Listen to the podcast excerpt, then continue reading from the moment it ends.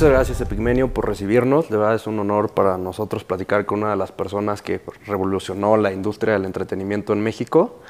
Y, quisiera hacerte unas preguntas muy puntuales eh, que creo que nos pueden ayudar muchísimo a nosotros que queremos emprender o, tenemos sueños. ¿En algún momento tú te veías como uno de los productores y dueños de una de las eh, productoras más importantes de México? No, la verdad, la verdad no.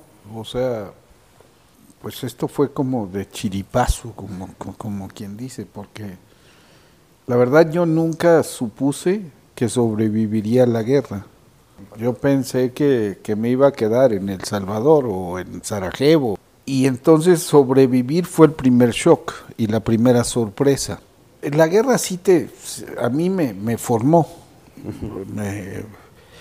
La tengo tatuada, o sea, la manera de reflexionar, de analizar la vida, de reaccionar a las cosas, tiene que ver con la experiencia de la guerra. Y entonces lo que sucedió es que la primera sorpresa fue sobrevivir. La segunda sorpresa fue que eso que escogimos para comenzar a hacer floreciera y se convirtiera en esto. Sí, claro. Y la determinación que sí tomamos de manera muy consciente con Verónica y con Hernán es que nosotros viniendo de la guerra y viniendo de una experiencia militante de izquierda, teníamos dos caminos. El camino tradicional hubiera sido hacer documentales de izquierda muy revolucionarios que vieran muy poquitas personas. Sí, claro. Y que nos dejaran muy cómodos con nuestra ideología y nuestra posición. Nosotros en la guerra y específicamente con la experiencia de Radio Venceremos, entendimos que la cosa no era quedarse pequeños y tocar a los que tocamos, a los iguales, sino ir por más. Y entonces decidimos meternos al mainstream y entrarle al juego en la gran televisión. Sí, claro. Y entrarle al juego en la gran televisión implicaba asumir ciertas formas de la televisión y hacer ciertos sacrificios. En lugar de hacer el cine autoral o la televisión autoral, asumir un formato como la telenovela, que congregaba a millones de personas en torno a una historia, y asumiendo y, asumir este formato con, con, una máxima, con una máxima de San Ignacio de Loyola. Entrar con la de ellos para salir con la nuestra. Entonces, lo que hicimos fue decir, hagamos telenovela, pero modifiquemos la telenovela. Sí, porque entiendo que en ese momento era, pues, era la misma historia, ¿no? Era un contenido muy igual y que quizá no reflejaba realmente ya lo que era la sociedad, la sociedad o los cambios que había tenido. Era bastante fácil, porque la televisión, era bastante fácil hacer algo distinto, porque toda la televisión era igual. Toda la televisión era igual, toda la televisión apostaba las mismas fórmulas, contaba la misma historia una y otra vez. Y nosotros decidimos asumir sí la historia de amor, pero más que como centro, como un elemento conductor de la historia, al que le metimos realidad. Y esa era una sorpresa inaudita para todo el mundo, porque hablar de las calles de la Ciudad de México, hablar de, del crimen organizado, hablar de la corrupción, hablar de personas reales, era inaudito.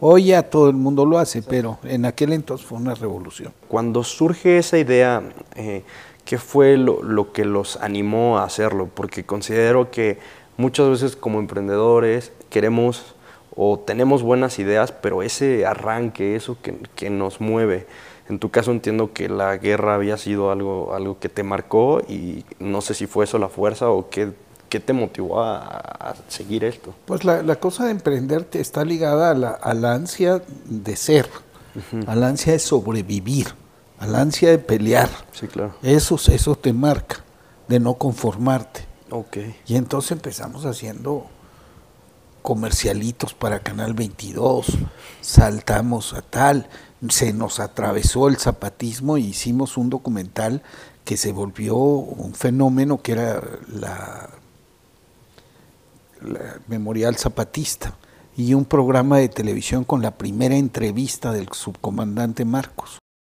Después nos dimos cuenta que eso no era suficiente, que había que buscar más para sobrevivir, para hacer, y entonces decidimos hacer el programa de Verónica, que Verónica dio expediente 132230. Sí. Y ese programa nos abrió la, puerta. La puerta.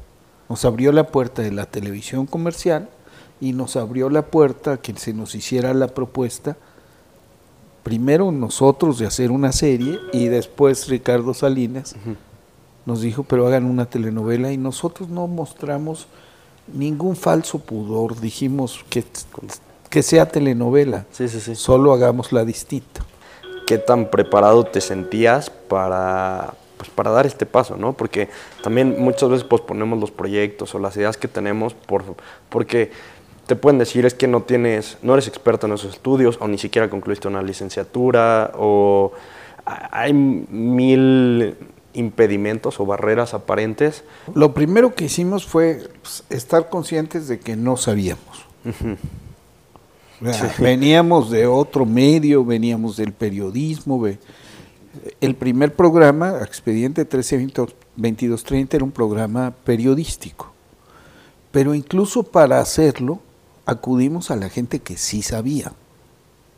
O sea, una cosa ser camarógrafo de guerra y corresponsal en la guerra, y otra muy distinta ser productor de un programa de televisión. Verónica sí venía del mundo de la televisión y sabía lo que era conducir y dirigir y reportear para, para específicamente el asunto de seguridad y justicia. Pero nosotros además de la sabiduría y el entrenamiento y la capacidad de Verónica, formamos un equipo con lo mejor que, encontramos. Y naturalmente fuimos al cine. Entonces la escenografía de Expediente 132230 la hizo una mujer que, es ganadora del Oscar, Brigitte Broch. Y la fotografía la hizo otro ganador del Oscar, que era Memo Navarro. Entonces eso hacía que se viera distinto. Sí, sí, sí. Y siempre partimos de un supuesto que además aprendimos en la guerra. Forma y fondo son la misma cosa. Entonces, si tú te quieres ver distinto, si tú quieres ser percibido como algo distinto, tienes que hacer las cosas de manera distinta, buscando la diferencia. Okay. No seguir, pero la diferencia. Y hay que ser, tener la sabiduría para equilibrar entre diferenciarte tanto que nadie te reconozca o asimilarte tanto que no valga la pena tu existencia. Entonces tienes que hacer una apuesta. Nosotros dijimos, telenovelas sí, pero distintas. ¿Tú consideras que es un impedimento la falta de capital? Pues nosotros, esto nació con 100 dólares. De hecho, nunca ha recibido inyección de capital. Wow. Nunca. O sea, ha generado los ingresos y hemos establecido las alianzas que nos han permitido crecer. Pero, pero no hubo una inversión semilla. Eran 100 dólares, lo partía a la mitad. Lo que sí cultivamos mucho, yo digo que la independencia de, de un productor de televisión depende de tres cosas. De la calidad, pertinencia de sus ideas, que sean controversiales, que sean pertinentes, que sean este, exitosas, cada tanto tiempo, no todo el tiempo, cada tanto tiempo. De la capacidad de negociar con el diablo. Ok.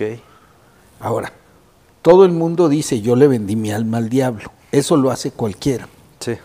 No, aquí se trata de saber negociar con el diablo y comprar, comprarle el alma al diablo. Ok. Y que se vaya convencido de que te la vendió a muy buen precio, para que te la vuelva a vender cuando sea necesario. Entonces, pues, debes tener la habilidad de establecer relaciones y negociar con quien sea sin perder tu esencia, ni la esencia de tu idea. Okay.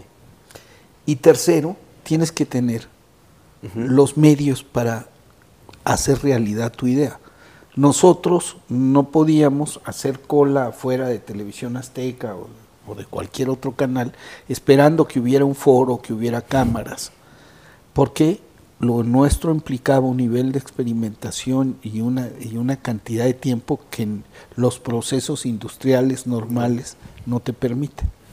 Entonces, también va ligado a una cuestión. Tienes que estar claro de que no vas a ganar nunca mucho dinero, que se trata de hacer crecer el negocio antes que tu cuenta de banco.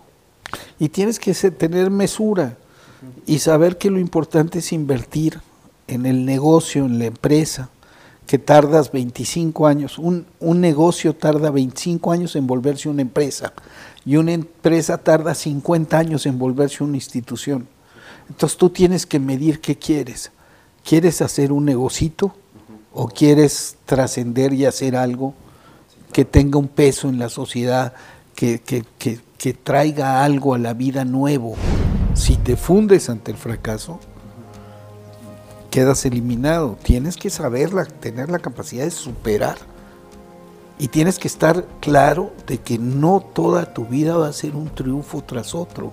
El éxito es el momento estelar de un negocio y no puede estar produciéndose todo el tiempo.